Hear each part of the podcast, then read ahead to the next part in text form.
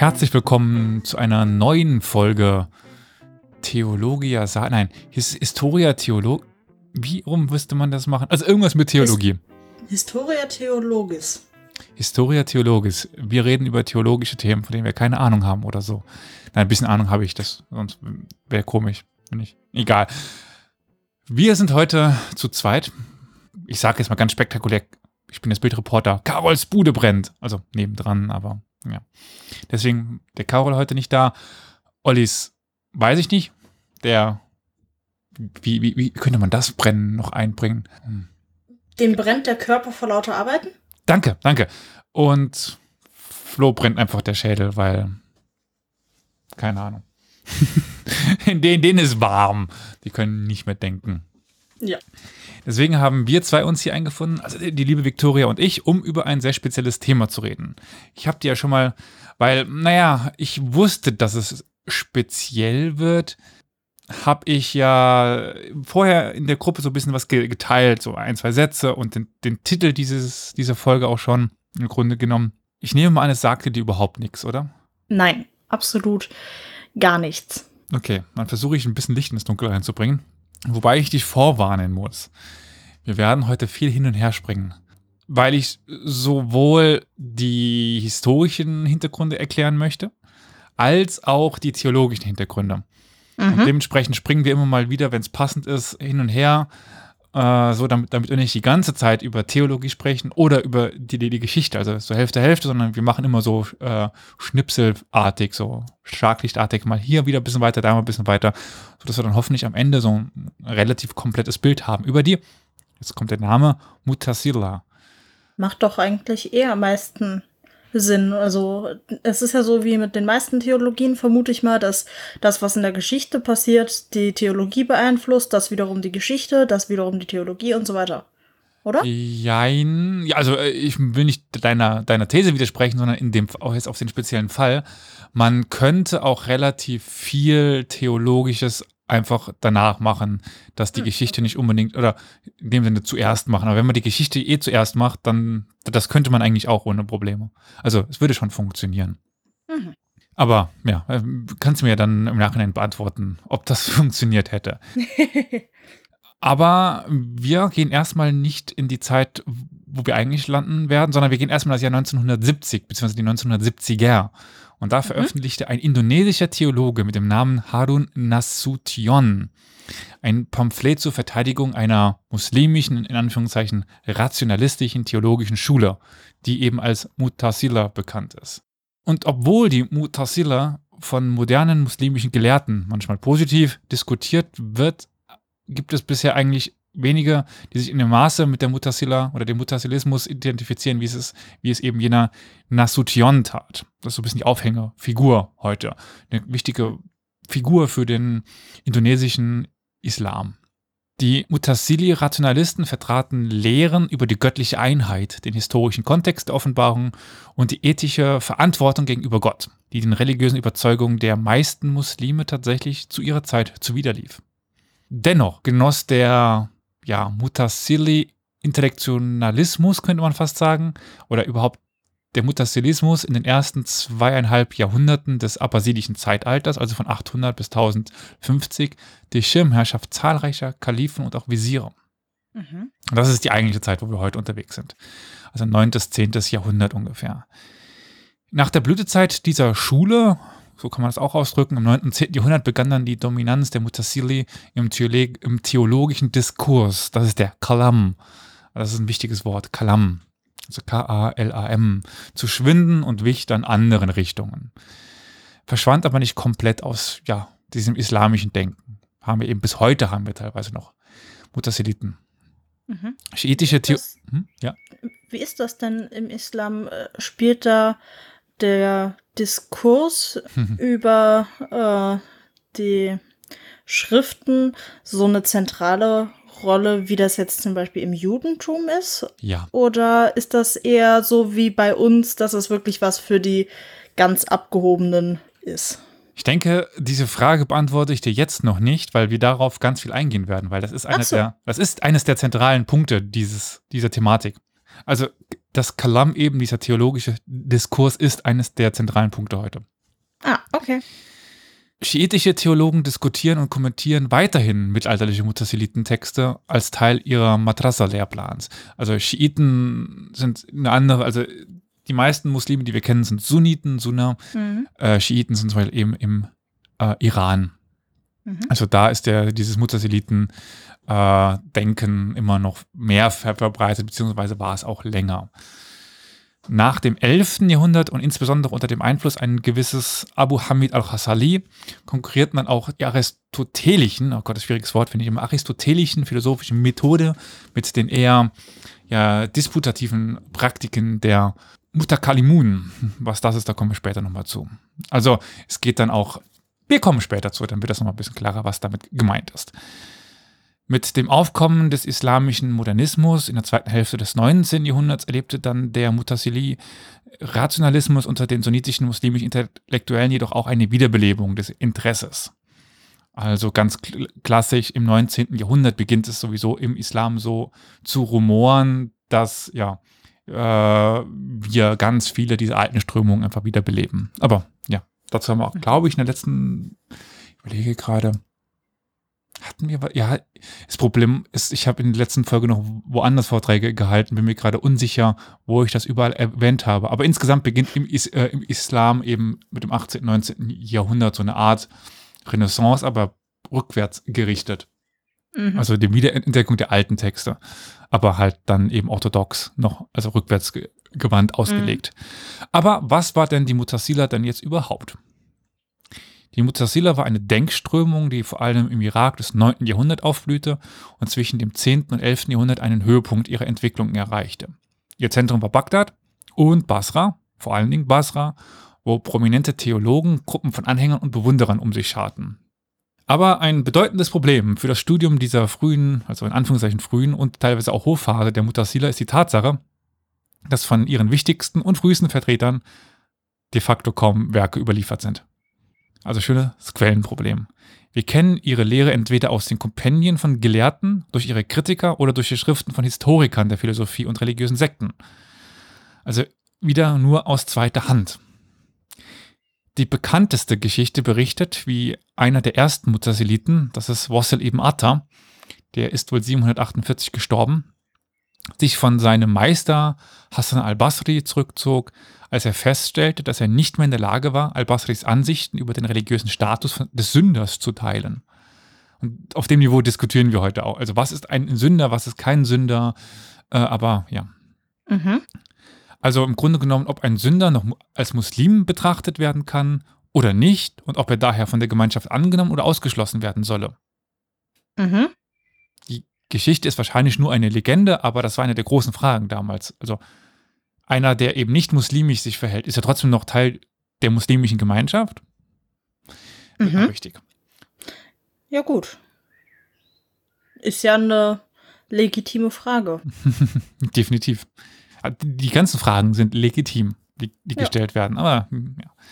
Oft wird gesagt, dass sich der Name auch ursprünglich auf diejenigen bezog, die zur Zeit der Spaltung zwischen Ali und Muawiyah einen getrennten Mittelweg zwischen den Rechtsgläubigen und den Charischiten wählten. So, jetzt habe ich da sicherlich einige Sachen gesagt, die jetzt nicht so für jeden bekannt sind. Also Ali ist der letzte der vier rechtsgeleiteten Kalifen, der Schwiegersohn von Mohammed auf mhm. den die Schiiten sich zurückbeziehen. Also Schiiten ist ja auch nur eine Abkürzung für Shiat Ali, die Partei von Ali, die Anhänger von Ali.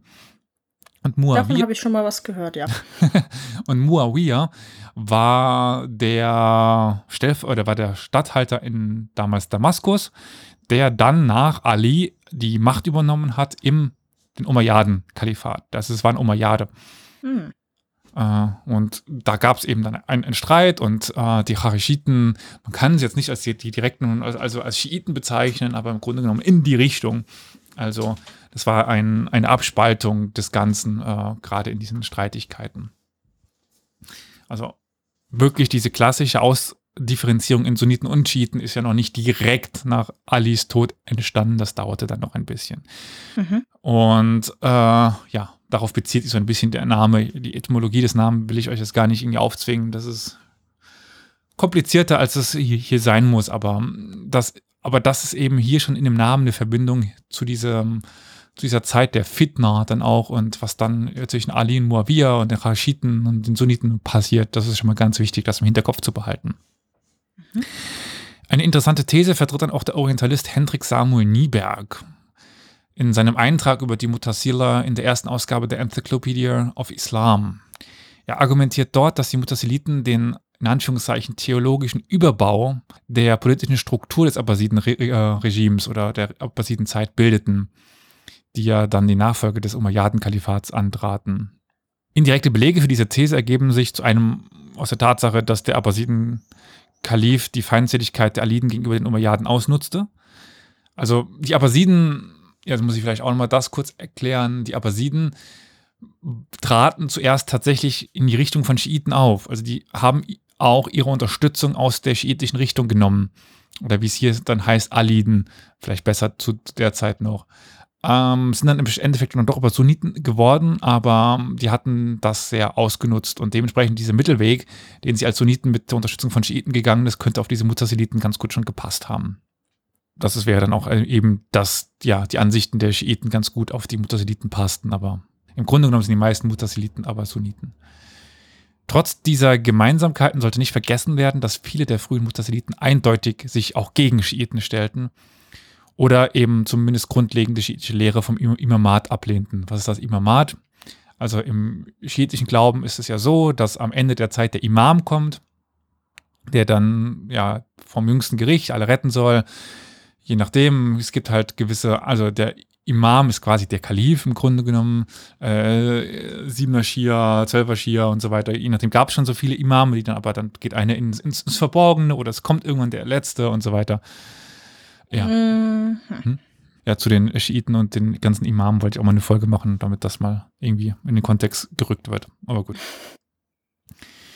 Aber kehren wir jetzt erst einmal zu Nassur, Nassur, Nassur, wie kommt das R da rein? Das ist Nasution und seiner in Anführungszeichen Wiederentdeckung der Mutasila.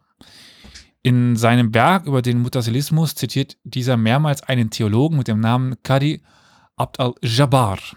Genauer gesagt ein Abd al-Jabbar zugeschriebenes Werk, das erst 1965 in Ägypten unter dem Titel Shahr al-Usul al-Khamsa, der Kommentar zu den fünf Grundlagen der Theologie, veröffentlicht wurde. Geschrieben worden ist es schon deutlich früher. Diese beiden Texte, also Abdul Jabbars ursprüngliche Abhandlung und der moderne Kommentar von Harun Nasution, bilden dann auch eigentlich den Schwerpunkt der modernen Mutasila. Und damit auch so ein bisschen das Aufhängeobjekt unserer jetzigen heutigen Folge. Aber auf der Suche nach den Ursprüngen der Mutasila müssen wir erst einmal wieder zurück äh, und uns mit dem Islam im Allgemeinen beschäftigen kommen wir nämlich zu, zu deiner Frage. Theologische Diskurse finden im Islam seit der Entstehung statt. Wir haben auch einen eigenen Begriff dazu. Den Kalam hatte ich ja schon genannt, aber das ist länger eigentlich der Ilm al-Kalam, die Disziplin des Religionsstreits.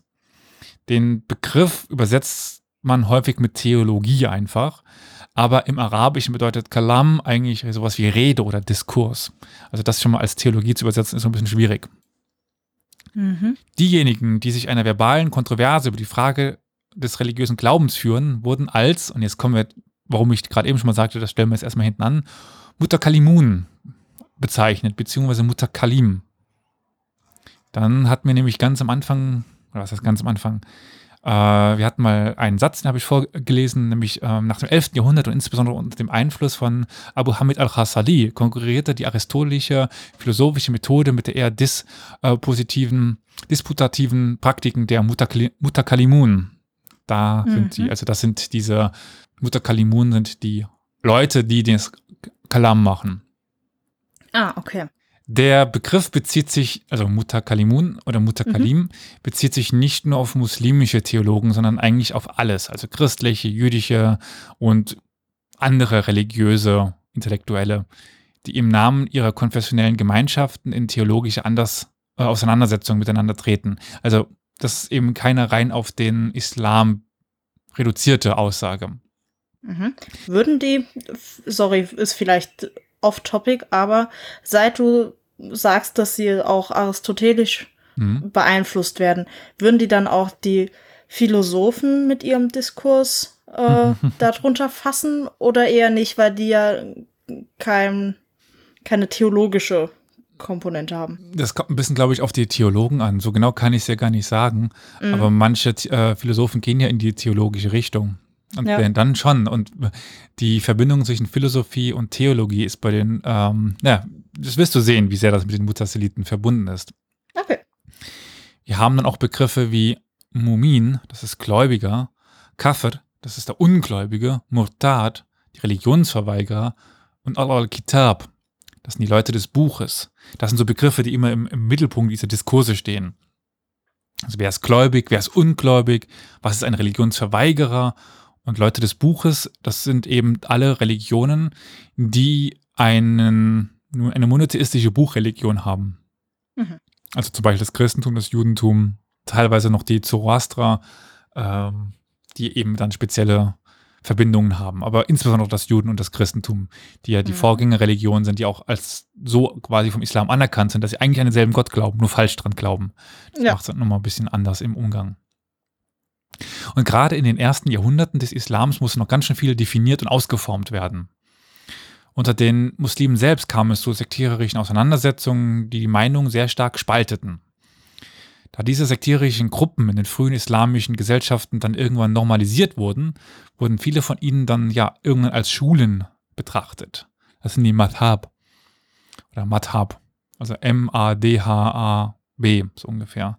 Mhm. Und dieses DH wird, äh, ist eigentlich unser Versuch, die, also kein, kein TH, aber so ein dumpfes mhm. TH aus, auszudrücken. Ja. Weißt du, sorry, ich lenke dich dann und ab, aber ich denke gerade dran, ähm, dass diese Zeit, in der im Christentum super viel geschrieben und mhm. definiert wurde, genau in derselben Zeitspanne seit Gründung des Glaubens irgendwie liegt. Also es war ja auch so die in der Spätantike mit den Kirchenvätern so 300, 400 nach Christus und dann jetzt auch wieder so 300, 400 Jahre nach der Hedschra. Wir sind, nicht, 300, wir sind nicht 300, 400 Jahre nach der Hedschra. Im Islam passiert es früher. Im Islam passiert es quasi direkt nach äh, dem Tod von Mohammed. Also schon im 7. Jahrhundert und 8 diskutieren so. die darüber. Aber der Islam hat ja eine viel schnellere Ausbreitung erlebt als das Christentum. Ja gut, äh, ich war halt jetzt bei der Mutasila selber. Hm. Die war nicht das erste, wo das Na, passiert okay. ist. Es passierte okay, schon gut. davor. Aber ja, genau, in dem Grunde, also ab dem Zeitpunkt, wo die sich durchsetzten und damit Gesellschaften prägen mussten, ab, dem Zeitpunkt fangen sie an, darüber zu diskutieren. Das ist im mhm. Christentum genauso. Also ja. in dem Augenblick, wo sie so eine ja, kritische Masse überschreiten, dass es nun mal plötzlich irgendwelche Regeln für irgendwas geben muss, worüber vorher man noch nicht nachgedacht hatte, dann beginnt das Ganze. Also im Grunde mhm. genommen hast du recht. Jetzt nur nicht, dass das, dass der Abstand gleich ist. Ja, okay. Gut. Die Muslime waren einfach viel schneller auf einem ja. Niveau, das das Christentum erst eben 200, 300 Jahre später erreicht hatte. Mhm. Ähm, vom 8. bis zum 11. Jahrhundert war die bedeutendste, ich sage mal, Kalam-Madhab. Ähm, also, ja, die Schule, die eben über die Auslegung diskutiert hat, äh, eben die Mutasila. Und Qadi Abd, äh, äh, Abd al-Jabbar, den wir gerade eben schon mal kurz hatten, war sicherlich der letzte große Mutakilim bzw. Theologe dieser Mutasili-Schule.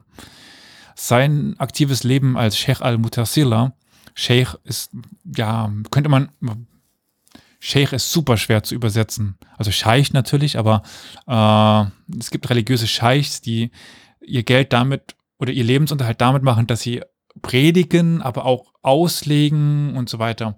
Das gibt es mhm. im Christentum jetzt gar nicht so von der Position her. Mhm. Also sein aktives Leben als Sheikh al-Mutassila fand an der Schwelle zum Niedergang der Schule statt zusammen dann auch mit dem Verschwinden der großzügigeren Förderer des intellektuellen Lebens, also eben der Abbasiden-Kalifen. Aber sagte ich ja schon, Mutasili-Texte werden dann noch in den nächsten tausend Jahren kopiert und gelehrt. Vor allen Dingen eben in den schiitischen Regionen im Jemen und im Iran. Mhm, aber meintest du nicht, dass die Mutasiliten äh, eher sunnitisch sind? Ja. Aber äh, ihre Texte wurden von Schiiten übernommen. Ah, interessant. Okay. Definitiv. Also deswegen, sie stehen ja so ein bisschen zwischen den beiden, definieren ja, sich selbst aber als Sunniten, werden aber von den, von den Schiiten länger übernommen, was auch mit dem größten Widersacher der Mutasiliten im Sunnitentum zusammenhängt. Zu dem kommen wir später noch. Hm, okay. Uh, Ibn Hanbal ist der Name. Äh, Qadi äh, Abd al-Jabbar beginnt seinen Text mit dem ersten Grundsatz der Mutasiliten, dass Gott auf rationale Weise erkennbar werden kann und muss. Und das ist schon mal äh, ein ziemliches Dödödöm, so ungefähr. Ja.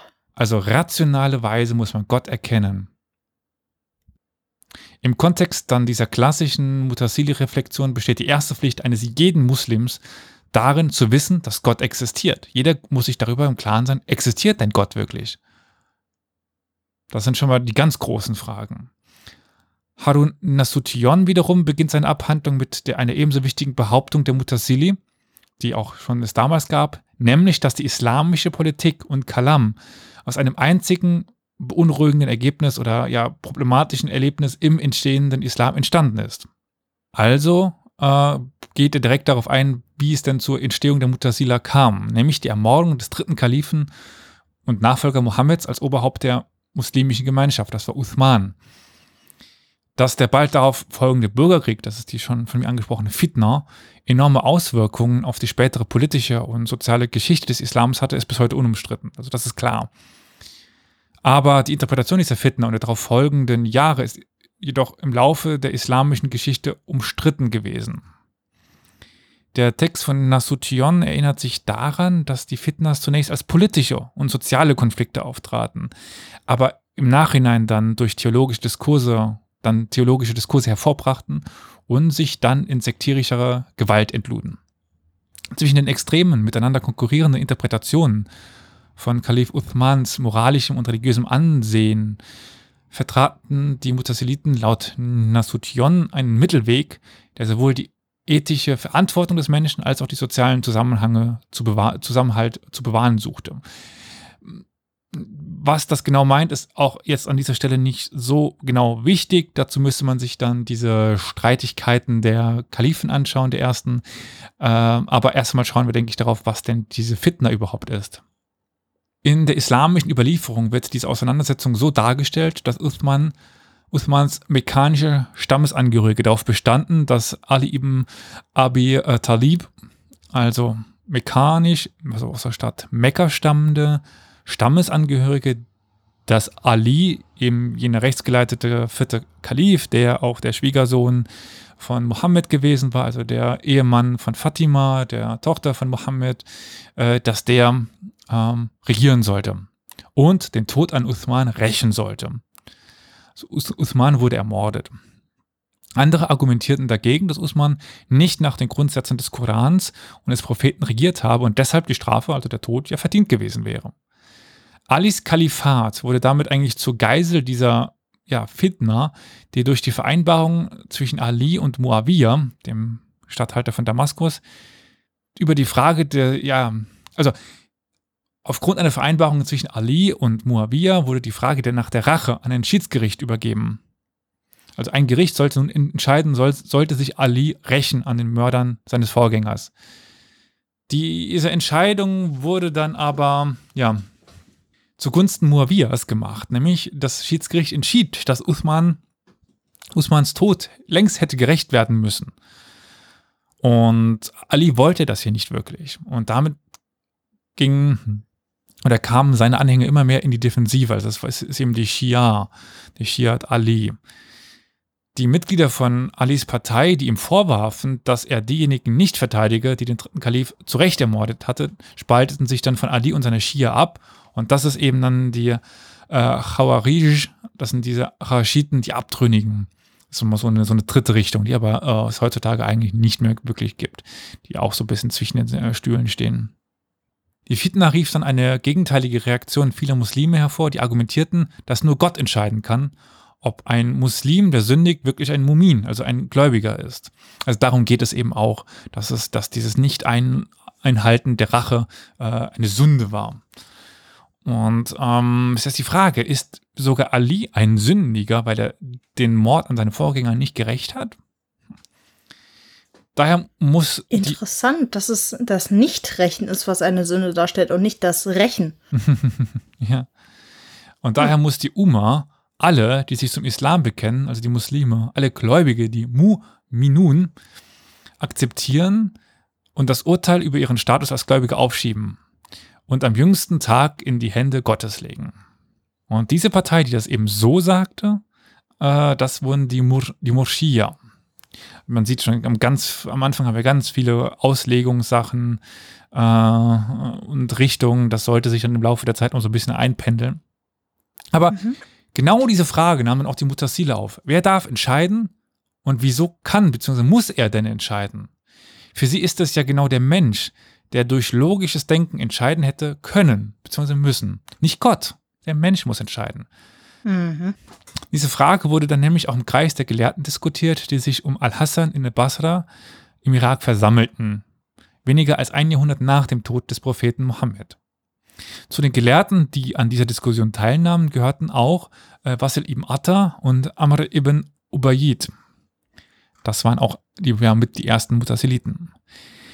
Der Überlieferung nach zögerte Al-Hassan von Basra, als jemand ihn fragte, ob ein schwerer Sünder als gläubig oder ungläubig betracht, zu betrachten sei. Wassil ibn Atta nutzte die Gelegenheit, um zu erklären, dass ein schwerer Sünder weder das eine noch das andere sei, sich vielmehr in einer Zwischenposition befände. Wassil soll daraufhin dann aus dem Haus äh, und dem Kreis von äh, Hassan sich zurückgezogen haben und mit einer Reihe von Hassans Schülern äh, ja, sich einfach abgespalten haben. Mhm. Haben, also hat der Islam denn sowas wie eine Hölle oder einen Platz oder Fegefeuer, wo Sündige bestraft werden? Ja, natürlich. Ja, okay. Schon mal vom Scheitern gehört? Nee. Du kennst, also Scheitern? Scheitern? Das ist. Ah. Also nicht, nicht das Wort Scheitern, aber Scheit, der Scheitern ist also der Teufel halt. Ah. Okay. Interessant, weil ich kann das eigentlich auch aus dem Deutschen, dass es dieses Wort gibt. Das ist das arabische Wort für Teufel, weil die, die bauen ja quasi im Grunde genommen darauf auf, auch auf das Christentum. Deswegen haben die fast alles, ja. was das Christentum auch hat. Okay. Gut. Und ja. Mhm. Ja. Über äh, Hölle und Himmel diskutieren wir mal in einer anderen Folge im Islam. Das ist ja nochmal was ganz Eigenes. In der nächsten Generation nach Wasil und Amr, das waren ja die beiden Begründer oder mit die Begründer, also dann am Beginn des Abbasidenreichs im Irak, spaltete sich dann die Mutasila Madhab in zwei Hauptzweige. Das ist die Auslegung in Basra. Basra liegt im Süd, äh, Südirak, ganz nah an der Grenze zu Kuwait zum Beispiel heute, beziehungsweise Saudi-Arabien, und eben Bagdad. Auch in, im Irak, Hauptstadt. Ich denke, Bagdad kann man kennen, oder? So. Ja. Aber damit sind wir jetzt weit über die Zeit der Fitna hinaus. Es ist aber unbestreitbar, dass der Mutasilismus eine, also eine politische Bewegung ist und dabei weder wirklich pro noch anti-schiitisch war. Aber westliche Historiker haben die Mutasiliten als Rationalisten und als heterodoxe Theologie charakterisiert. Einige muslimische Historiker haben die Mutasili jedoch häufiger beurteilt, ja, negativer oder härter beurteilt, da sie Unglauben, also Kufr, in ihren Behauptungen sahen, dass der Koran geschaffen wurde und dass der Mensch einen freien Willen und die Macht habe, danach zu handeln. Nur hier mal um zwei der umstrittenen Meinungen der Mutasili zu nennen. Also der Koran wurde durch Menschen geschaffen und äh, der Mensch hat einen freien Willen, auch dann danach zu handeln nach seinem freien Willen. Äh, was ist denn dann das Gegenteil? Also, dass der Koran von Gott gegeben wurde, genau. ja, aber. Und dass Gott das Schicksal der Menschen bestimmt. Ach so, dass du gar keine andere Wahl hast, als dem Ganzen zu folgen. Ah, okay. Das ist schon, also, ich meine, auch im Christentum war es ja lange so, dass Gott dein Schicksal bestimmt. Ja, ja. Das ist schon relativ, also gerade für, für die Zeit. Klar, ich habe nur, es hm. ist so weit weg, dass ich da jetzt gar ja, nicht ja. das auf dem Schirm hatte. ja. Im 10. Jahrhundert entstehen dann zwei weitere dieser Madhabs, dieser Schulen, in sehr starker Opposition zu Mutasila. Das waren die Ashariya, also die Ashariten, und die Mutardiya, die Mutarditen. Die Ashariya forderte den Einfluss der Mutasila im Irak und im Iran heraus und die Maturidiyya in Khorasan und Zentralasien. Beide Schulten, beide Schulen, Beide Schulen stellten den Kalam in den Dienst der Verteidigung dessen, was wir heute als orthodox bzw. traditionelle islamische Theologie bezeichnen würden. wie die vier Madhabs der sunnitischen Rechtswissenschaft, die wir heute eigentlich als die größten kennen, das ist Hanafi, äh, Shafi'i, Hanbali und Maliki, werden die Kalam-Madhabs der Ashari und der Maturdi heute allgemein als akzeptable alternativen Traditionen im Lehrdiskurs anerkannt. Die sind weniger definitiv äh, und nicht mehr so verbreitet neben den vier großen, aber das sind heute noch anerkannte sunnitische Rechtsauslegungen und Theologieauslegungen. Aber kommen wir erstmal zu den fünf Grundprinzipien der Mutasila, die uns auch zum Beispiel äh, Abd al-Jabbar genannt hat. Das Wichtigste ist die Leugnung der Eigenschaften Gottes. Eine Weiterentwicklung der grundlegenden islamischen Lehre von der göttlichen Einheit oder Tawhid. Also es ist ähnlich wie, äh, ich, ähm, ich sage mal ganz plakativ, ein bisschen unpassend wie im römischen Glauben. Irgendwann hat Gott, hat Allah gewisse Eigenschaften bekommen, die ihn als etwas anderes charakterisieren. Und dann gibt es quasi so einen Allah dafür, einen Allah dafür, aber es gibt, also sie sagten eben, es gibt keine Eigenschaften für Gott. Gott ist Gott. Und sie bekräftigen mhm. dann, dass Gott durch sein Wesen wissend ist und durch sein Wesen mächtig und durch sein Wesen lebendig ist. Gott Attribute zuzuschreiben, die sich von seinem Wesen oder die von seinem Wesen getrennt sind, bedeuten für die Mutaziliten dann ja die Sünde der Vielgötterei, da mhm. ja sie sie eben als getrennte Götter betrachten. Hätten. Also keine Spezialisierung, genau. sondern allumfassend. Ja. Okay. Sie unterscheiden dann aber trotzdem zwischen Wesen und Handlungsattributen. Erstere sind diejenigen, die einen integralen Bestandteil des Wesens Gottes bilden, also Leben, Kraft, Wissen, Wille, Sprache, Hören und Sehen. Eigenschaften, ohne die Gott nicht Gott wäre. Also ein Gott muss ja sehen, ein Gott muss hören, ein Gott muss sprechen können, ein, ein Gott muss Willen haben, muss Wissen haben, Kraft haben. Letztere sind dann Attribute, die Gott aktiviert oder nicht aktivieren kann, wie zum Beispiel Schöpfer oder Richter zu, zu sein. Das passt auch noch so ein bisschen. Aber das sind Sachen, die jetzt nicht direkt die Eigenschaften sind, die ihn ausmachen, sondern Sachen, die er eben aktivieren kann. Klingt ein bisschen kompliziert, aber das ist jetzt noch Anfängerniveau. Äh, es wird noch ein bisschen mehr die Gehirnstränge verknoten. Gut und böse sind dann aber auch abstrakte Begriffe, weil die geht es als nächstes, der zweite Grundsatz, der besagt, dass der Mensch in seinem Handeln völlig frei ist und sich in Gut und Böse wählen kann. Das gibt ihm nicht Gott vor. Gott sagt ihm nicht, was gut und böse ist. Teilweise durch den Koran, aber der ist auch Menschen geschaffen. Es sind abstrakte Begriffe, die nicht von der Offenbarung abhängen. Eine Auffassung, die ja dem größten Teil der klassischen islamischen Theologie zu, zuwiderläuft. Sowieso der Religionen zuwiderläuft. Insbesondere in Bezug auf das Böse kann Gott nicht vollständig verantwortlich gemacht werden. Gott ist nicht dafür verantwortlich, wenn du etwas Schlechtes machst. Und was schlecht ist, das muss die Menschen eigentlich ausdiskutieren. Was ist für die Menschen schlecht, sagt dir nicht Gott. Das sagt dir der, der Diskurs der Menschen. Das dritte Prinzip ist, dass Gott dem Guten eine angemessene Belohnung versprochen hat, während das Böse eine entsprechende Strafe erhält. Aber auch hier ist Gottes Allmacht in einem gewissen Maße begrenzt. Gott kann nicht wissen, kann nicht alles wissen, was du machst.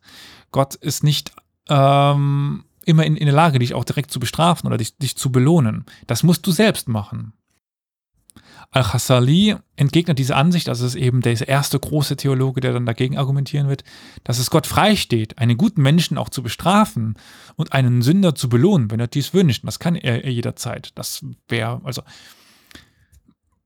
das wäre für die logische, das rationale Verständnis der Mutasiliten unvorstellbar. Gott bestraft den Guten, das macht der, der Gott der Mutasiliten, macht das nicht.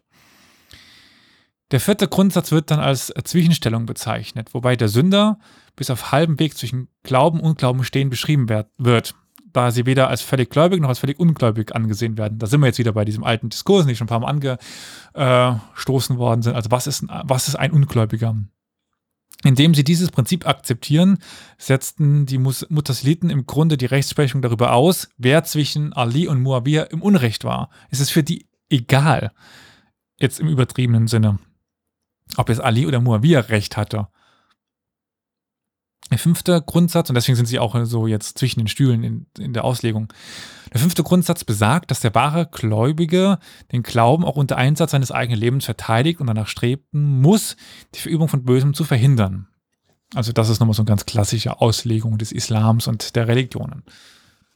Aber das ist doch dann eigentlich widersprüchlich gegenüber dem zweiten, wenn doch nicht klar definiert werden kann, sondern erst durch Diskurs rausgefunden werden kann, ist es doch gar nicht so einfach und einfach machbar, Böses zu bestrafen. Ja, du musst es halt vorher ausdiskutieren. Uff. Genau daran ist die Mutasilia gescheitert. Ich kann schon mal so viel verraten. Das war eine Ich Religion, das war eine Religion für die absolute Elite. Also Ah, das war halt die Religion der Gelehrten. Das war Mhm. Leute, die sich Tag ein, Tag aus den Kopf über irgendwelche Fragen zerbrochen haben. Die einfache Bevölkerung hat mit dieser Religion wenig anfangen können. ja. Dann schauen wir aber noch ein bisschen weiter nach den Anfängen nochmal. Ich hatte sie schon ein bisschen umrissen, aber vielleicht gebe ich jetzt noch ein paar mehr Informationen dazu. Wir haben eben ja die Anfänge um diesen Sheikh al-Hassan al-Basri, also von Basra. Basri ist äh, die, die Bezeichnung des, der Herkunft, den hatten wir schon. Hassan ist in der Geschichte der islamischen Denkens vielleicht am besten für seine unverblümte, Ab, äh, unverblümte Abhandlung in Antwort auf den Kalifen Abd al-Malik über die Frage des freien menschlichen Willens gegenüber der göttlichen Vorbestimmung in Erinnerung geblieben. In seiner Risala, also in seiner Abhandlung, verwendet Hassan al-Basri zahlreiche Beweistexte, um zu argumentieren, dass der Mensch mit der Freiheit geschaffen wurde, seine eigenen Handlungen zu begehen und dass er daher die moralische Verantwortung für diese trägt. Also ein Mensch ist auch dafür verantwortlich, was er macht. Er kann es frei wählen, dann ist er natürlich auch verantwortlich. Ich finde das eigentlich immer schon sehr fortschrittliche Gedanken. Diejenigen, die für die menschliche Fähigkeit und den freien Willen zu handeln plädierten, wurden als Qadariya bzw. Qadariten bezeichnet. Abgeleitet von Qadr, das ja auch die Mutasiliten später als die Macht oder die Fähigkeit definierten, eine autonome Handlung durchzuführen. Also das waren so die Vorläufer der Mutasiliten. Und auch, ja, die, Mutas die Mutasiliten verfeinerten und definierten und verteidigten später die, diese Doktrin der menschlichen Freiheit. Ihre Gegner, man könnte sie so ein bisschen als Zwangstheoretiker, Mushbira bezeichnen, also Leute, die ja ähm, eben im Gegensatz stehen dazu oder als Unfreiheitstheoretiker, vertraten die Ansicht, dass alles menschliche Handeln göttlich abgeleitet und somit allein in Gottes Kadar verwurzelt sei, also in Gottes Willen. Gottes Willen, in Gottes Willen. Also, dass äh, Gott eben vorgibt, was passiert. Mhm. Da gibt's auch einen Begriff, der mir die ganze Zeit auf der Zunge liegt. Mit D fängt er an. Naja. Keine Ahnung. Ich google, während du weiter erzählst. Okay. Sie bemühten sich auch um dann einen Mittelweg, indem sie behaupten, dass der Mensch zwar autonom, also einen eigenen Willen hatte und danach handelte, aber die Macht zum Handeln von Gott im Moment des Handeln er- erhält, wodurch Gottes Allmacht auch irgendwie bewahrt wird. Ganz komisch. Also macht wenig Sinn aus unserer Sicht. Sie sind frei, weil Gott ihnen in dem Augenblick, wo sie frei sind, die Freiheit gibt, zu tun, was sie wollen. Eine Sekunde vorher waren sie es noch nicht. Von den Ereignissen während der Fitna und der Entstehung in Basra und Bagdad haben wir dann ja schon gehört. Deswegen spare ich die an dieser Stelle erstmal. Und ob, Äh, Determinismus meine ah, ich. ja, genau. Ja. Obwohl die Mutasilim Madhab in Basra älter war und auch das größere Ansehen dann genoss, war Bagdad die Hauptstadt der Abbasiden und die Mutasili-Gelehrten standen dort den führenden Persönlichkeiten der Abbasiden-Regierung näher und damit hatten sie mehr Geld, mehr Einfluss. Im Laufe der Zeit fanden dann immer mehr Gelehrte der Madhab von Basra den Weg nach Bagdad, um mit den dortigen Gelehrten zu streiten und zu lehren. Die Madhab von Bagdad wurde direkt in den politischen Angelegenheiten verwickelt, als das Inquisitionstribunal eingeleitet wurde. Darüber werden wir später nochmal sprechen, was das Inquisitionstribunal ist. Mit der Umkehrung dieses Tribunals während der Herrschaft von Al-Mutawakkil um das Jahr 850 geriet vor allem die Bagdader Mutasila, aber auch diese ältere Zweig der Schule in Basra in politische Ungnade und wurde zum Gegenstand von Ressentiments und Misstrauen in der Bevölkerung. In Basra verfasste zu dieser Zeit der große arabische Literat und auch Befürworter der Mutasila, also das ist Al-Chahirs, das ist der Käferäugige, finde ich ein schöner Name, eine heute verlorene Abhandlung mit dem Titel Fidalat al-Mutasila, die Vortrefflichkeit der Mutasila, um das gefallene Image wiederherzustellen. Das sollte ihm aber nicht wirklich gelingen. Für den Bagdader Zweig der Mutasila war Abul Qasim al-Balchi der bedeutendste Denker des klassischen Zeitalters. Der ist 929 verstorben. Er erwarb sich in Bagdad einen Ruf als Theologe, aber seinen größten Einfluss übte er in Khorasan und Transoxanien, also an der nordöstlichen Grenze des islamischen Herrschaftsgebiets aus, wo er auch während den letzten Jahren seines Lebens dann lehrte und lebte. Zum eigentlichen Niedergang der Mutasila kommen wir dann später. Erst einmal möchte ich jetzt was zu diesem Rationalismus sagen, den ich jetzt schon ein paar Mal angedeutet und erwähnt habe. Man muss dabei auch feststellen, dass der Begriff Rationalismus mehrere Bedeutungen hat. Für uns ist es meistens ja als Bezeichnung für Denksysteme und bezieht sich damit auf das 17. und 18. Jahrhundert in der westlichen Philosophie, als das eintrat. Es ist also sowohl ein modernes als auch westliches Konzept, das mit Vorsicht auf die vormoderne und nicht westliche intellektuelle Tradition angewandt werden muss. Während der Aufklärung lehrten Philosophen wie Descartes, Spinoza und Leibniz, dass alleine die Vernunft und nicht religiöser Glauben ausreicht, um die Natur dessen, was in der Welt existiert, ja, zu erkennen. Die Mutasilla wäre mit einigen der Grundsätzen des Rationalismus der Aufklärung einverstanden gewesen. Charakteristisch für die rationalistische Philosophie der Aufklärung war auch die Auffassung, dass alles, was der Mensch wissen kann, durch ein einziges universelles deduktives System gebildet wird. Der französische Philosoph Montesquieu charakterisierte den rationalen, aber dennoch bemerkenswerten theologischen Charakter des Universums wie folgt: Zitat. Gesetze in ihrer allgemeinsten Bedeutung sind die notwendigen Beziehungen, die sich aus der Natur der Dinge ergeben. In diesem Sinn haben alle Wesen ihre Gesetze. Die Gottheit hat ihre Gesetze, die materielle Welt hat ihre Gesetze, die dem Menschen übergeordneten Intelligenzen ihre Gesetze, die Tiere ihre Gesetze, der Mensch seine Gesetze. Also auch irgendwie rational, aber doch immer noch theologisch. Würde also für die Mutasila ganz gut passen. In Kapitel 5, Abschnitt 7, 2.8 schrieb Abd al-Jabbar, dass Gott niemals eine Istifsat al-Adillah, eine Verfälschung von Beweisen zulassen würde. Das heißt, einen Verstoß gegen das übliche Muster der Art und Weise, wie die Dinge im Psychi psychischen, im physischen Universum, also der Natur, geschehen würden. Das wäre nicht möglich. Die Mutasili vertrauten in die rationale und erkennbare Natur der physischen Realität. Das meint, dass Gott seine Geschöpfe nicht täuschen würde, indem er ein irrationales Universum erschaffen würde. Wie Montesquieu viele Jahrhunderte später vertraten auch die frühen Mutasiliten die Auffassung, dass Gott nach rationalen Gesetzen handeln würde. Für die Mutasila von Basra waren die einzigen irrationalen Ereignisse, die in einem göttlich geschaffenen rationalen Universum denkbar waren, eine streng begrenzte Anzahl von Wundern diese Richtung, also der Basra-Zweig, gehörte auch Abd al-Jabbar an und die konstruierte dann eine Metaphysik. Und jetzt habe ich extra für Karol was rausgesucht, jetzt ist er nicht da. Der atomistischen Okkasionalismus. Das muss man mal sacken lassen, des atomistischen Okkasionalismus. Weißt du, was äh, der Atomismus war?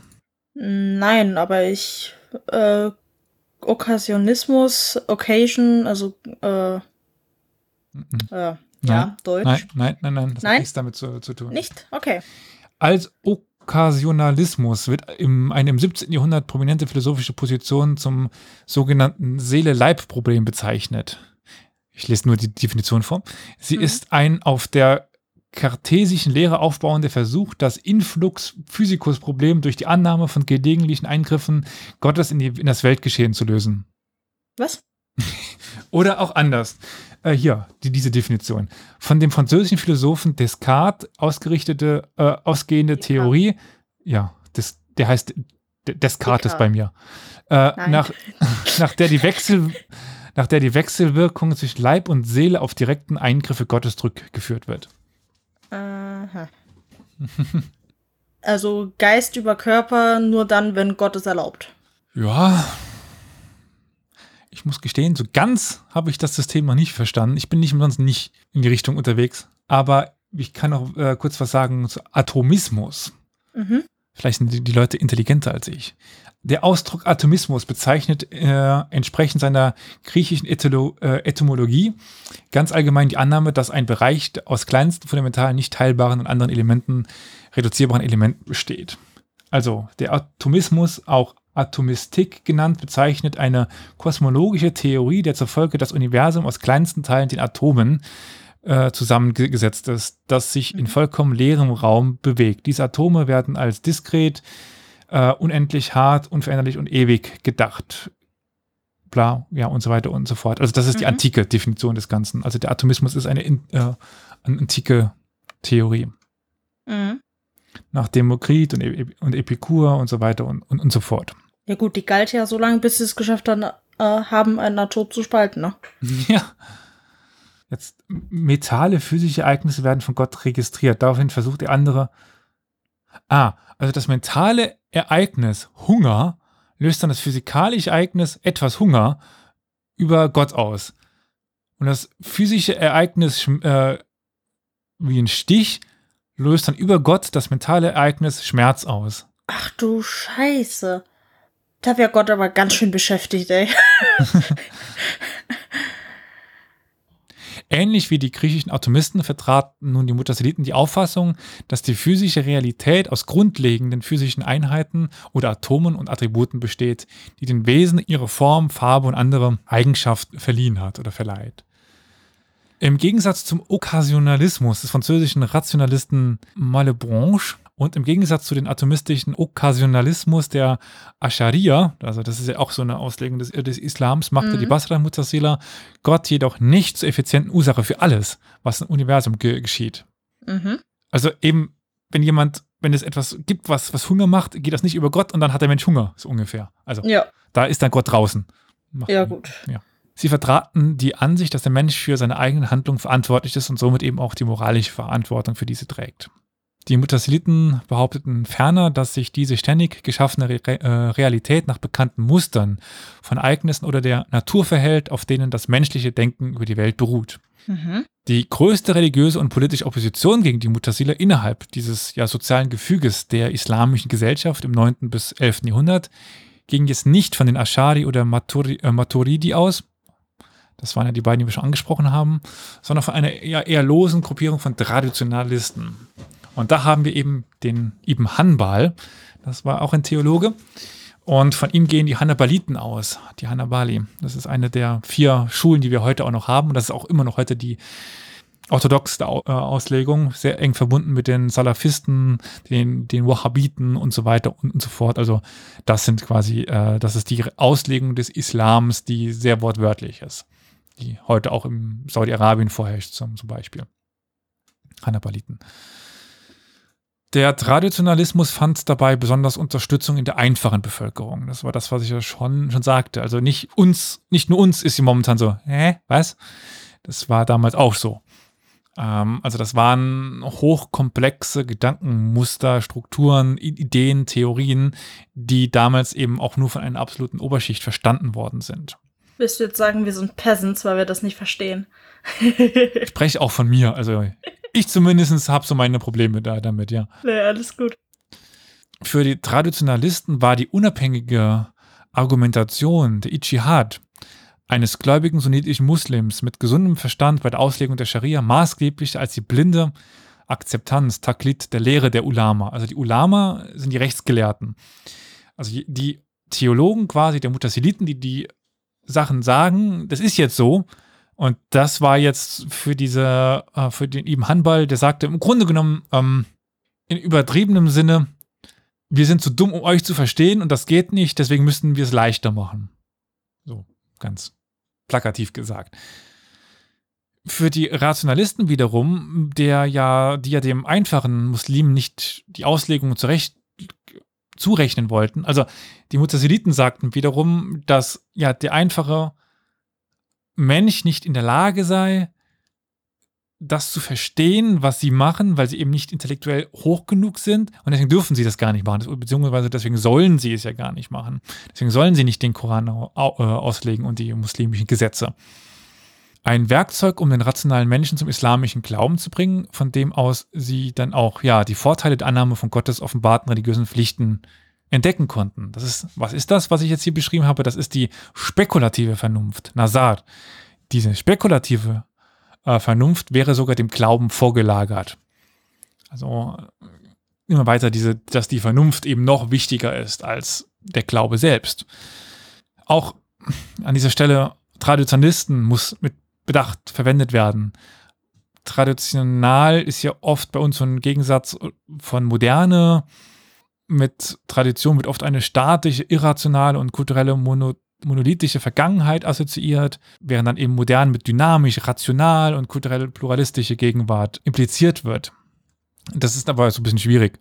Der Begriff Traditionalismus bezieht sich in diesem Fall auf die Tatsache, dass viele der intellektuellen Führer der Hanbali-Bewegung in ja, einer früheren islamischen Gesellschaft Muhadithun waren. Also Gelehrte, die die prophetischen Traditionen überlieferten und dann auch studierten. Also eine gewisse Art von, von Rechtsgelehrten. Die Traditionalisten schätzten diese Aussprüche von und über den Propheten Mohammed, die von seinen Gefährten, aber auch noch von den zwei weiteren Folgengenerationen überliefert worden waren, mehr als quasi, also sie sagten quasi, der Prophet hat das gesagt und deswegen ist das so. Deswegen Traditionalisten irgendwie. Während wohingegen die Mutasilla sagt, ja, Moment einmal, macht das denn Sinn, was der sagte? Ich denke, man versteht den Unterschied ganz gut. Die führenden Persönlichkeiten in den ersten Generationen, beginnt mit den Sahaba, werden dann als Gefährten, also dass die äh, Sahaba, das sind Gefährten, werden als Salaf, Vorväter oder Salihun, Rechtschaffende bezeichnet. Und Salaf, Salafiten, da kommt der Begriff her. Der Hauptstreitpunkt zwischen den Traditionalisten und den Mutasiliten war aber insbesondere die Autorität zweier Texte. Und da geht es dann eben weiter. Also was stimmt, was ist göttlich, was ist nicht göttlich, was ist menschlich und was, alles, was menschlich ist, kann irren. Was, also wenn der Koran eben, und darum geht es hier, ist es Gottes Wort oder ist es eben Menschens Wort? Und ist die prophetische Praxis, also die Sunna, wie kann man die benutzen? Für die Traditionalisten ist die Sunna fast schon wie, wie das Wort Gottes. Für die Mutasilla ist es eben das Wort von Menschen. Und damit auch die Hadithen, also diese überlieferten Berichte. Zu diesen beiden Texten fügten die meisten traditionellen Muslime die grundlegenden Prinzipien des Konsens, der Ijima, und des Analogieschlusses, Kias. Also Konsens und Analogieschluss wurden ungefähr bis zum 12. oder 13. Jahrhundert gemacht, dann wurde es leider relativ gestoppt, aber das sind nur die Möglichkeiten. Also das ist das, was du gerade eben so ein bisschen angespielt hast. Wir treffen auf einer Gesellschaft irgendwann auf neue Fragen. Wie gehen wir jetzt damit religiös um? Und dann gibt es den, die Prinzipien des Konsens, Ijima und des, der Analogieschlusses, Kias.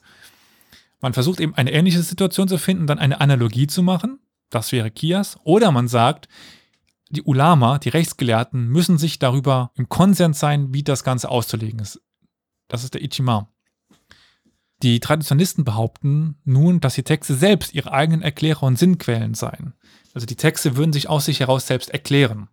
Die Mutasila wiederum akzeptiert die Autorität der beiden Texte, macht aber die menschliche Vernunft, Akal, zum Garant dafür, zu bestimmen, was der Text des Korans und die Hadithe unter bestimmten Umständen bedeuten würde. Sagen wir so, im Endeffekt kommt es meist auf dasselbe hinaus, dass beide interpretieren, was da steht. Aber der Hintergrund ist ein anderer. Die einen sagen, wir interpretieren nicht, das ist der Text, was da steht. Die anderen sagen, wir interpretieren interpretieren tun es beide. Ich denke, man weiß warum. Gerade eben zu dieser Zeit, als der Koran noch nicht mit den diakritischen Zeichen versehen war, kann, konnte man den ja noch sehr lesen, wie, wie man wollte. Bevor wir jetzt weitermachen, wollte ich. Äh, noch, mit dem ja, Was-Zeichen versehen? Diakritischen Zeichen. Äh, kennst du die arabische Schrift im Koran? Ne, ich sehe das, was hinter dir ist. Siehst du diese ganzen roten kleinen Pünktchen da drin? Ja. Also, die arabische Schrift ist eine Konsonantenschrift im Grunde genommen. Mhm. Ich kann dir ein Beispiel jetzt nennen. Äh, nehmen die Buchstaben K, T und, und B. Dann fügst du dazwischen Vokale ein und hast ein Wort. KTB sind, sind, sind die Radikalen, die jetzt alles, was mit Schreiben zu tun hat. Also das Kitab ist das Buch. Kataba ist das Verb schreiben. Und so weiter und, und, und so fort. Mhm. Der Schreiber, die Schreibstube, alles so mit, ist mit diesem KTB. Ah, das hattest du in der, in der Karl May Bestimmt schon Folge ein, erwähnt, äh, dass äh, die halt nur im Koran sind, aber halt dann sagen, welche Vokale wohin kommen. Genau. Also es gibt manchmal noch lange Vokale, die werden ausgeschrieben. Bei Kitab zum Beispiel ist das A geschrieben, aber das I nicht. Also da steht Kitab. Man versteht sie immer noch im Grunde genommen. Mhm. Funktioniert ja auch im Deutschen. Lass die, lass die Vokale weg und du kannst es eigentlich lesen. Manchmal kommt es ein paar, gibt manchmal so ein paar, paar Wörter, die so widersprüchlich sind, die man doppelt auslegen kann, natürlich. Gerade wenn du immer KTB schreiben tust, ist das jetzt der Schreiber? Ist das, steht da jetzt Schreiben? Steht da jetzt Buch? Also was, was steht da jetzt genau? Ähm, Stell ich mir witzig vor, der Schreiber äh, schreibt ein Buch. Kittebe, kittebe, kittebe. Äh, genau, im Grunde genommen steht das da, aber äh, das heißt anders. Ja, ähm, klar. äh, jetzt ist es aber so, dass es eben diese diakritischen Zeichen gibt, die dann die Vokale auch anzeigen, die von kurzer Position. Damit kannst du das Wort nicht mehr falsch lesen. Mhm. Also dann steht dann eben K, ein Strich unten, das ist für ein I, und dann T, äh, großes, also das A ist ja ausgeschrieben und dann B, da steht dann Kitab, kannst du lesen, kannst du nur als Kitab lesen. Mhm. Und das ist irgendwann im Koran passiert. Wobei natürlich jeder der Madhabs den Koran anders gelesen hat. Das unterscheidet sich nicht in großen Teilen, ähm, aber ja, zum Beispiel auch zwischen Sunni und, und Shia gibt es da schon Unterschiede im Koran selbst. Also der, die, die, ersten Korane sind noch ohne die diakritischen Zeichen. Es ist sogar noch viel schlimmer.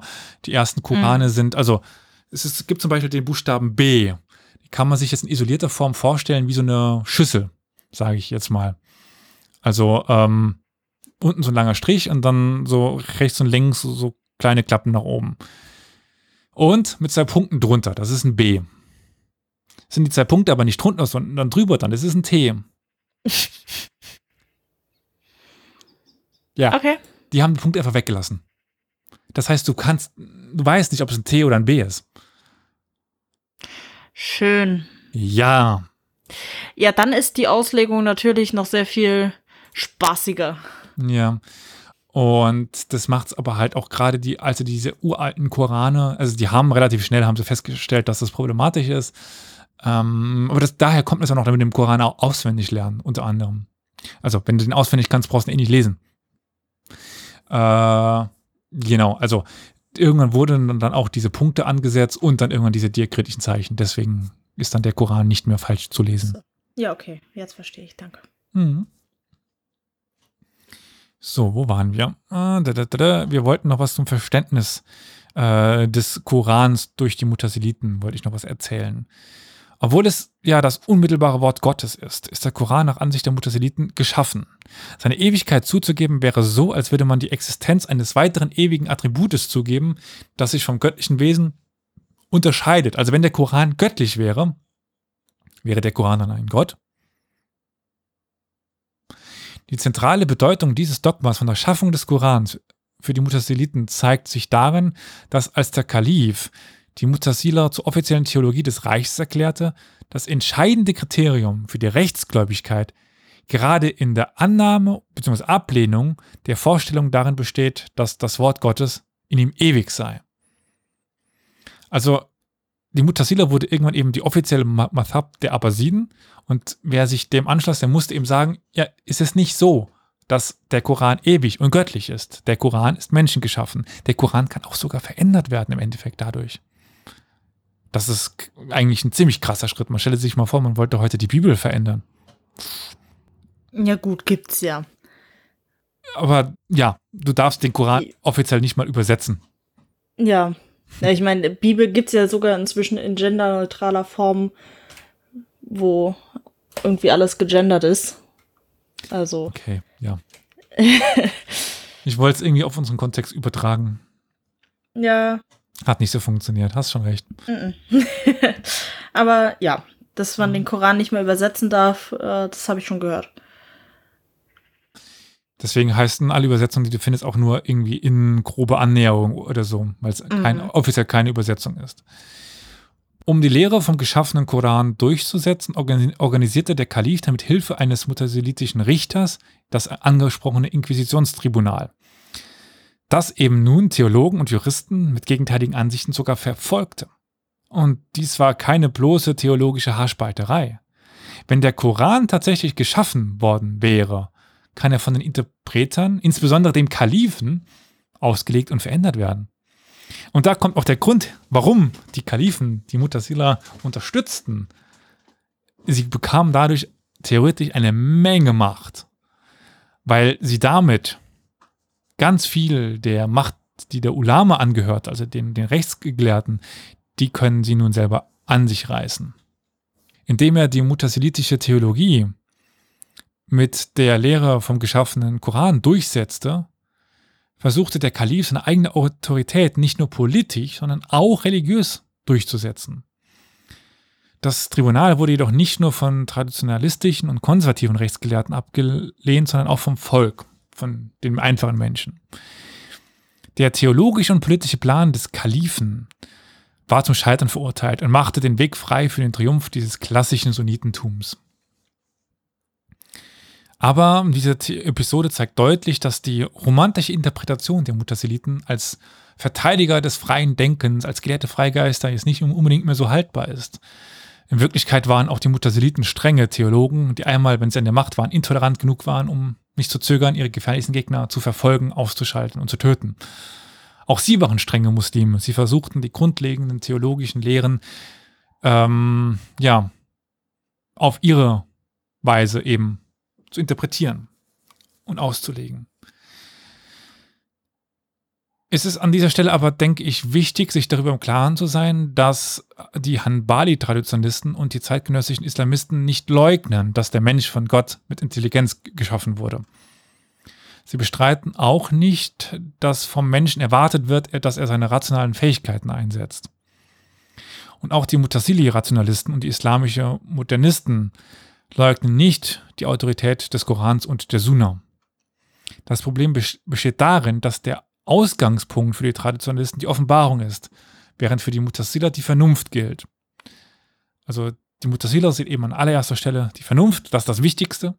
Damit kann man sich alles erschließen, selbst eben im Grunde genommen diese alte Sache, wenn die Vernunft sagt, dass es keinen Gott gibt, dann gibt es keinen kein Gott.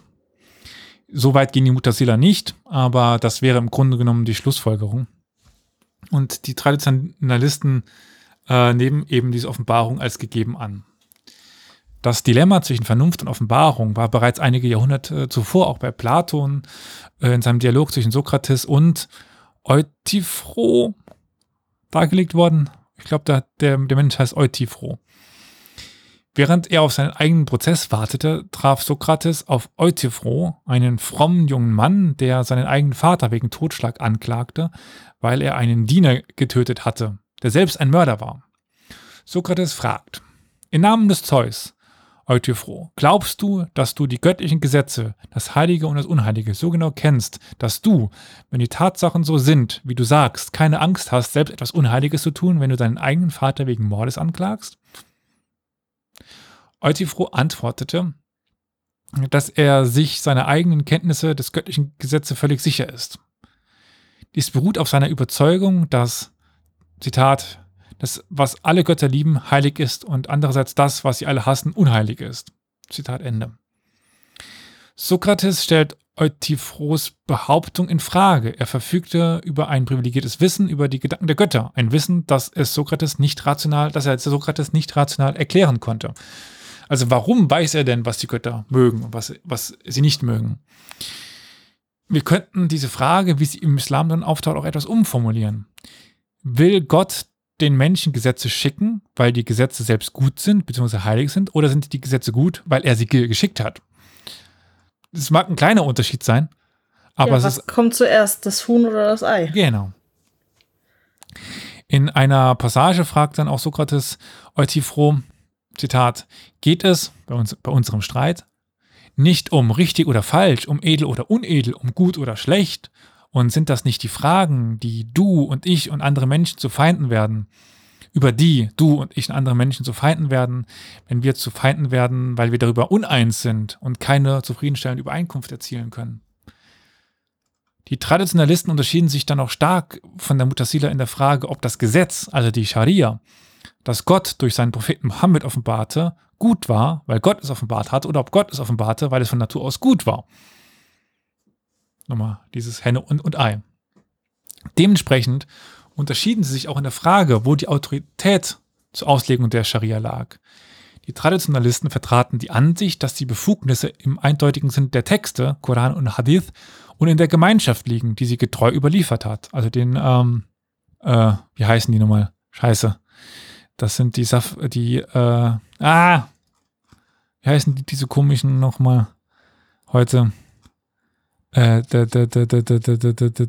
dir helfen, aber ich die keine Salafiten, Ahnung. das war das, was ah. ich suchte. Die Salafi, also die Salaf, die Vorfahren, die äh, Altvorderen.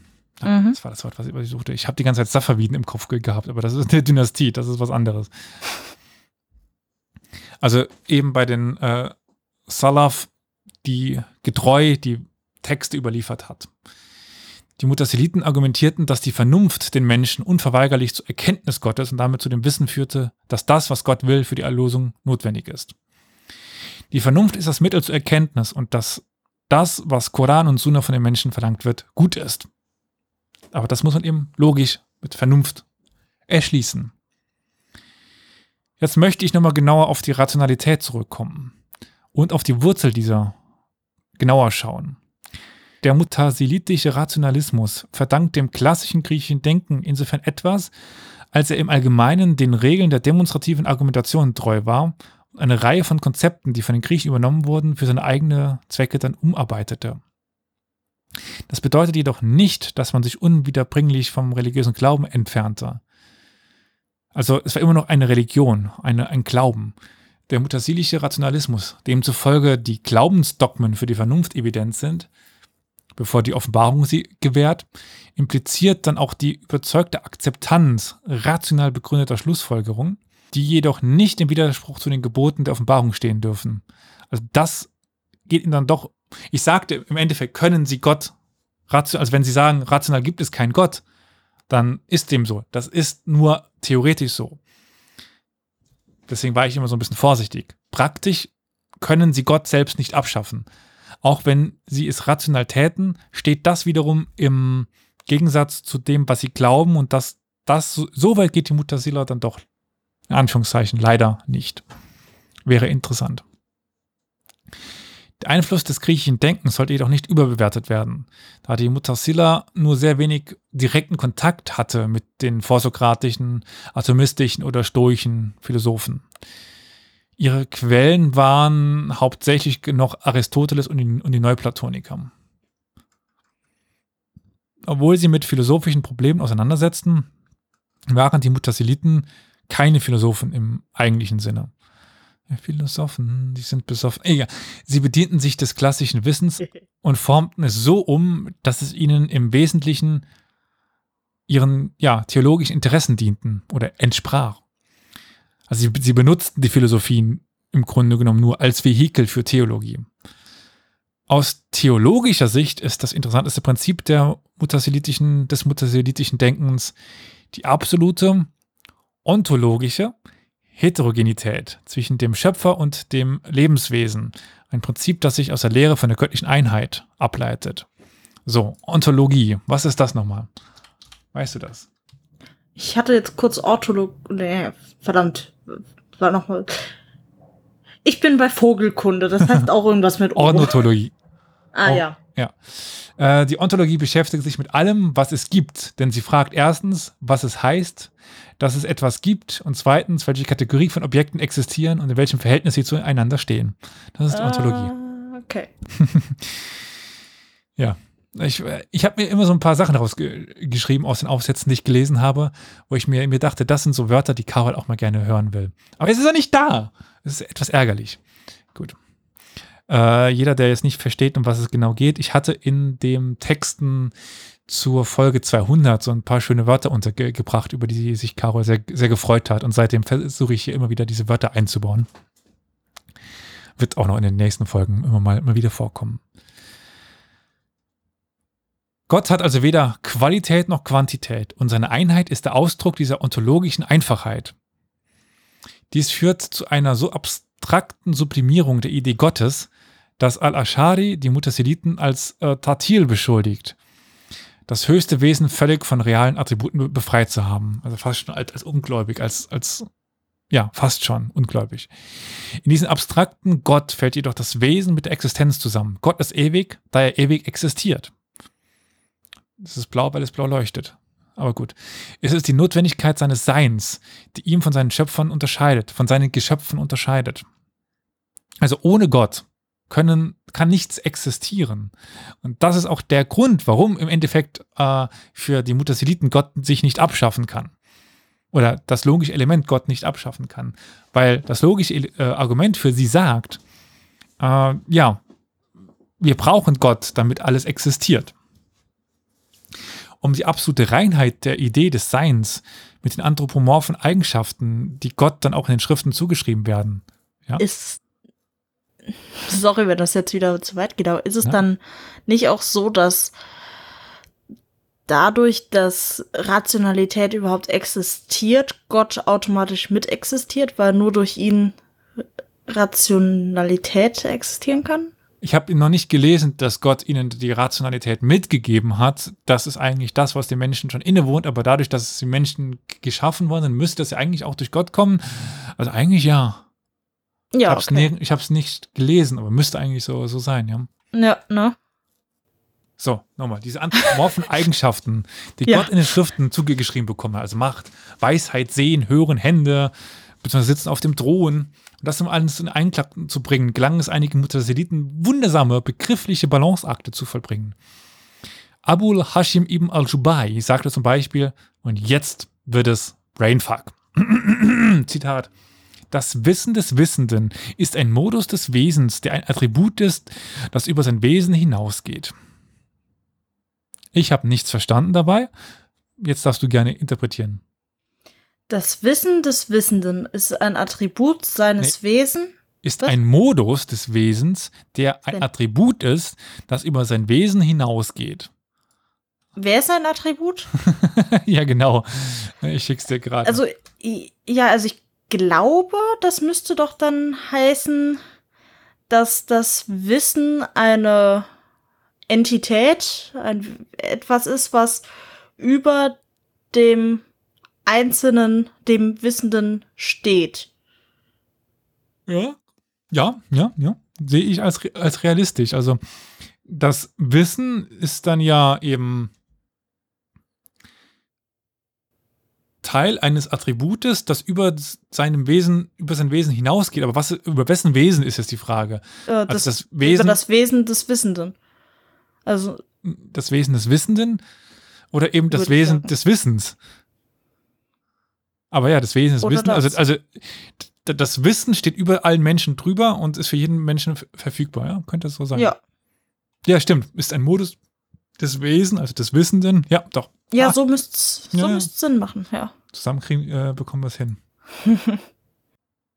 Für Abu Hashim sind solche Zustände absolut real und nicht nur Worte oder Konzepte.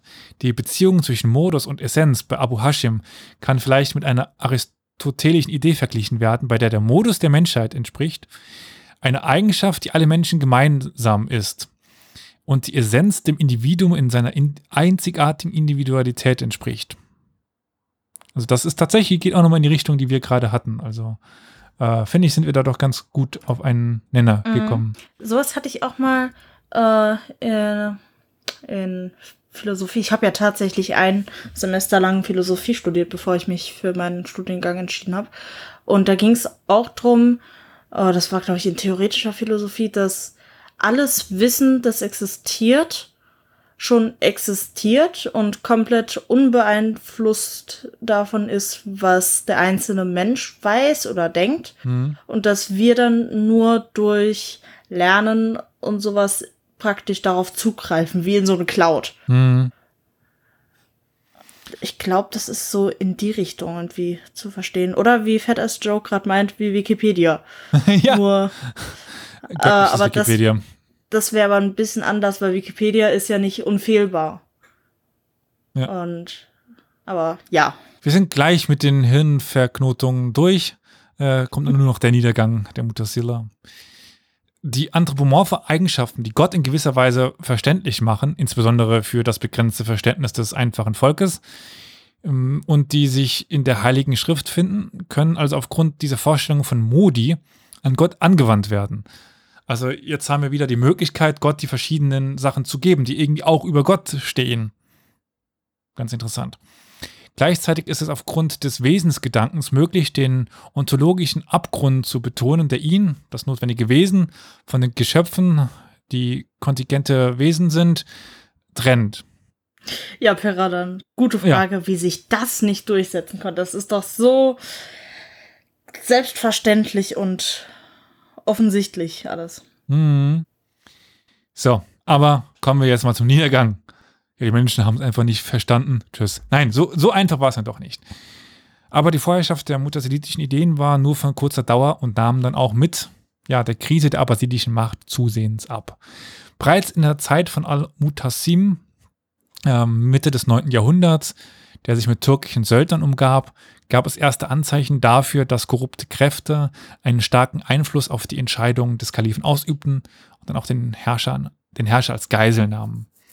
Als Al-Mutawakil dann im Jahr 847 an die Macht kam, machte er sich daran, diesen türkischen Bürgergriff zu brechen. Also auch Mameluken hatten dort den Kalifen mehr oder weniger als Marionette. Um diese Politik zu verstärken, beschloss er, sich auf der Seite der orthodoxen Ulema und der Zivilbevölkerung zu stellen, also der orthodoxen Rechtsgelehrten. Im Gegenzug musste er eine Kehrtwende in der Religionspolitik des Kalifats vollziehen. Er schaffte das Tribunal ab, also dieses ähm, Tribunal seines Vorgängers, der oder das Andersgläubige verfolgt hatte. Und im Gegensatz, er verfolgt jetzt die Mutasiliten und die Aliden, also Schiiten, im Namen einer strengeren Ausrichtung auf den Koran und die Sunna. In den darauf, in der darauf folgenden langen Periode der Konsolidierung des Sunnitentums konnten die Mutasiliten aber trotzdem weiter überleben. Aber dennoch verhinderte das Fehlen offizieller Unterstützung oder eines ja, eines ja auch einer großen Publikums fehlte jetzt. Viel, äh, ja, dadurch gab es eben keine späte Blüte der mutasilitischen Lehren, obwohl zumindest bis zur Ankunft der Seldschuken viele Gelehrte die ja, spekulativen Errungenschaften der frühen Mutasiliten weiterentwickelten oder auch teils präzisierten. Nach dem politischen Aufstieg der Seldschuken-Dynastie in der Mitte des 11. Jahrhunderts ging dann die Anhängerschaft der Mutasili Madhab zurück. Das 11. Jahrhundert war aber sowieso eine Zeit des Übergangs, in der die islamische Zivilisation, wie wir sie heute verstehen, ihre dauerhaften Institution, Institutionen und Ideen entwickelte. Das 11. bis 12. Jahrhundert, ab da haben wir ungefähr den Islam, wie wir ihn dann auch kennen. In dieser Zeit wurden die sunnitischen Muslime durch die fortgesetzte Konversion zur bevölkerungsreichen Religionsgemeinschaft äh, der islamischen Gesellschaft, also ab da haben wir die Mehrheit tatsächlich Sunniten, die vier sunnitischen die vier, Sunni, die vier sunnitischen Madhabs, also die Hanafi, Shafi'i, Hanbali und Maliki, wurden durch gestiftete Rechtsschulen, also Madrasas, Institu institutionalisiert und die Imami, Saidi und Ismaili Shai, also die schiitischen Ausrichtungen, bildeten auch dauerhafte Gemeinschaften und pflegten die Erinnerung an ihre Imame. Die Sufi-Orden, die Tarikas, bildeten religiöse und soziale Organisationen, die die politischen Wechselfälle des späten Mittelalters dann auch überstehen sollten. Tatsächlich war Abd al-Jabbar, der ist gestorben 1024, der letzte weithin anerkannte Lehrer der Mutasiliten im islamischen Mittelalter. Aber er war nicht der letzte bedeutende Mutasili-Denker. Ein Jahrhundert nach ihm lebte dann auch noch ein größerer sunnitischer Theologe, äh, den hatten wir schon erwähnt, erwähnt Abu Hamid al-Khassali. Der schrieb Texte, die bis heute viel rezipiert sind, die wichtig sind. Äh, aber er ließ sich noch einmal groß über die Mutasiliten aus. Er war ein Gegner der Mutasiliten. Aber über ihn haben wir eben noch ganz viele dieser Gedanken der Mutasiliten. Es gab viele Gründe, warum die hannibalitischen Traditionalisten die Mutasila von der Vorrangstellung verdrängen konnten die diese Schule ja im 9. und 10. Jahrhundert genossen hatte. Ein Grund war sicherlich politischer Natur. Die, der dauerhafte Entzug der kalifalen Unterstützung für die Mutasila nach dem Jahr 833, ähm, also die eingeleitete theologische Inquisition, äh, Mina, wie es heißt, äh, und dann später eben die äh, Entziehung ähm, des Ganzen bedeutete noch nicht das Ende. Nicht lange nachdem der Kalif al-Mutawakil die Inquisition dann rückgängig gemacht hatte, deswegen begann erst das, was für viele das klassische Zeitalter der Mutasila war. Also sie hatten dann eben nicht mehr die Unterstützung der Abbasiden, aber trotzdem gab es noch Texte äh, und sie gingen noch nicht unter. Es mag aber auch ein bisschen daran liegen, dass uns einfach die Texte und Lebenswege aus diesen Zeiten besser bekannt sind als die davor. Also es kann sein, dass jetzt aus unserer Betrachtung äh, wir viele Texte aus dem 9., 10. Jahrhundert haben, aber es tatsächlich auch viele vorher gab und deswegen wir jetzt so eine Überbetonung dieses Zeitraums haben. Erst dann, ja, Mitte des 10. Jahrhunderts, äh, gelangt man dann nochmal ganz kurz in den Dunstkreis der Bujiden, sage ich mal. Also die Bujiden waren damals ein, eine schiitische, da haben wir sie wieder, ähm, Dynastie, die die Abbasiden unter ihrer Schutzherrschaft hatten. Also, ja. Mehr oder weniger de facto die Herrscher waren, aber nicht die Kalifen. Die waren Schiiten, haben wieder diese enge Anlegung an die Schiiten. Aber als die dann auch die Macht verloren, wurde es noch schwieriger für die Mutasiliten. Teilweise, teilweise wurden sie nun wieder verfolgt, ihre Bücher verbrannt und eben sogar hingerichtet. Und als die Ghaznaviden, dann auch eine türkische Dynastie, äh, dann ja zumindest nach Persien ausgriffen, wurde dort die Situation ja fast unmöglich für Mutasiliten. Und das sollten sich dann unter den orthodox-sunnitischen Seldschuken weiter fortsetzen. Da hatten sie eigentlich keine Chance, irgendwelche Förderungen zu bekommen oder ähnliches. Dennoch hatten die Mutasila eine beträchtliche Anzahl muslimischer Intellektueller dazu angeregt, ihre Religion zu rationalisieren, indem sie Argumente konstruieren, die selbst Philosophen, Christen, Juden und Atheisten sowie Gegner unter den Muslimen, also den Argumenten von denen Paroli bieten können. Der, der sinnvolle, rationale, logische Diskurs obwohl der Einfluss der Mutasili bei einigen späteren religiösen Intellektuellen zu erkennen ist, waren es eher die Saidi, also die Fünfer oder Zwölfer Schiiten, die Imami, als die Sunniten, die diese frühen äh, oder überhaupt die Mutasili-Schriften weiter diskutierten, abschrieben und äh, über die Zeiten trugen. Obwohl zur Zeit von Qadi Abd al-Jabbar der theologische Diskurs von traditionellen Denkern, vor allem von den Ashari äh, und Hanbali übernommen wurde, waren die verfolgten Methoden und strittigen Fragen typisch für die Mutasili. Sie hatten also jetzt irgendwie indirekt doch alles geprägt, diesen Diskurs. Und das war auch ein Teil, warum, ein Teil des Grundes, warum sich die Mutasiliten nicht durchsetzen, weil sie irgendwie auch so ein bisschen obsolet geworden sind, weil ihre Argumentationsstrukturen teils von den anderen übernommen worden ist, aber von einer anderen Richtung. Der Mutazidismus verschwand aber nicht gänzlich aus, der islamischen, aus dem islamischen Geistesleben. Nach dem 11. Jahrhundert diktierten und kommentierten sunnitische Mutasili, äh, Mutakalimun, die klassischen Kalamwerke noch mindestens zwei Jahrhunderte lang bis zum Ende der Abbasidenzeit. Die schiitischen Mutasila-Texte wurden vor allen Dingen dann ja bei den Saidi weiter studiert und gelehrt, äh, bis zum Aufstieg des Safavidenreichs im 16. Jahrhundert und im nördlichen Jemen eigentlich bis heute. Aber auch außerhalb des Ganzen fanden sie immer wieder mal Anklang, äh, aber sie wurden eben nicht mehr dieses bestimmende Thema, was sie im 9. und 10. Jahrhundert waren. Und so konnten viele der Mutasili-Gedanken, Mutasiliten-Gedanken bis heute überleben und werden jetzt in den letzten Jahren immer wieder ausgegraben, um so eine Art Renaissance tatsächlich im Islam durchzuführen. Also diese Grundsätze des rationalen Elements, des Diskurses, des ähm, logischen Denkens wird nochmal ausgegraben, um zu sagen, über diese Art und Weise hätten wir eine Möglichkeit, den Islam auf die moderne Zeit endlich anzupassen. Aber das ist jetzt ein Diskurs, der jetzt über mein theologisches Wissen weit hinausgeht. Auch schon heute, das habe ich, auch heute habe ich mich schon etwas aus dem Fenster, wie, wie soll ich sagen, gelehnt. Äh, ich bin bei weitem kein Theologe, mache normalerweise einen Bogen um theologisch als auch philosophische Themen. Äh, ich hoffe nichtsdestotrotz, dass heute, dass ich dieses Thema heute etwas näher bringen konnte. Es ist ja sicherlich nicht uninter uninteressant, mal so zu sehen, dass der Islam tatsächlich auch so etwas hervorbringen konnte, wo man den ja tatsächlich doch eher damit verbindet mit äh, aufdoktriniertem, du machst das jetzt so, weil das so ist. Aber ja, ich weiß nicht, wie es dir geht. Ist das ein interessantes Kapitel innerhalb des Islams für, für dich? Absolut. Also ich finde das generell so zu der Zeit, finde ich den Islam ja unfassbar spannend. Hm. Äh, eher so, dann so in neuerer Zeit nicht mehr so ganz. Äh, und gut, ich mag halt theologische und philosophische Themen, deswegen war das, sobald du gesagt hast, ich habe da was Theologisches vor, wusste ich, okay, ich will irgendwie dabei sein. ähm, ich fand es sehr interessant und äh, ich verstehe jetzt aber auch durchaus, was du gemeint hast, dass du das auch mit die Geschichte zuerst und dann die theologischen Sachen hättest erzählen können, weil das war halt wirklich so eine Sache für die Oberschicht, die mhm. jetzt nicht so viel.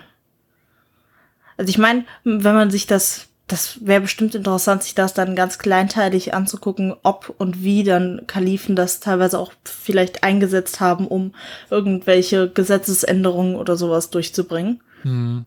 Aber ja, das, das ist dann doch sehr kleinteilig. Das Problem für uns ist jetzt auch, dass wir jetzt nicht so firm in, im Islam und in der damaligen Welt sind. Ja. Also ja, eigentlich hätte ich jetzt noch drei Stunden erzählen müssen, was Scharia ist, wie die Scharia gebaut wird oder wie, wie die entstanden ist, was die Macht des Kalifen war und so weiter. Das ist halt alles, was uns jetzt so ein bisschen rechts und links fehlt. Das äh, zeigt, deswegen denke ich, ist nicht so ganz klar, was das eigentlich für auch eine revolutionäre Idee das Ganze war für den Kalifen, der damit so viel Macht bekommen hätte oder auch teilweise hat. Ähm, aber es zeigt auch gleichzeitig, was für, ja, äh, wie, wie, wie, soll ich sagen, äh, ja, was für eine Begrenzung dann später im, Is im mhm. Islam dann leider dann einmarschiert ist oder Einzug gehalten hat. Ja. Ich meine, man kann sich vielleicht ein bisschen vorstellen, wenn man sich vor, vorstellt wieder, sorry, äh, dass im 13., 14. Jahrhundert äh, auf einmal es okay gewesen wäre, die Bibel umzuschreiben, äh, wo alle Gesetze und sowas noch auf der Bibel und ja. auf den Worten des Papstes irgendwie basiert haben oder wenn man dann sagt, ja gut, das sagt zwar der Papst so und der hat das da in seinem Interdikt oder was weiß ich was so geschrieben, ja. aber das macht keinen rationalen Sinn, also ist das falsch. Das ist schon, ja, Zündstoff auf jeden Fall. Definitiv. Ähm, und es zeigt auch wieder so ein bisschen, wie schade es ist, dass der Islam dann stagniert ist. Ja. Aber gut, dann würde ich sagen, bedanken wir uns bei euch, dass ihr euch das angehört habt. Und wir bedanken uns bei Franziska und Roman, dass sie uns produzieren, richtig? Ganz genau. Vielen, vielen Dank euch. Und dann. Und vielen Dank dir, Elias, für dieses coole Thema. Und einen schönen Sonntagabend noch. Den wünsche ich dir auch. Bis dann. Ciao. Bis dann. Ciao.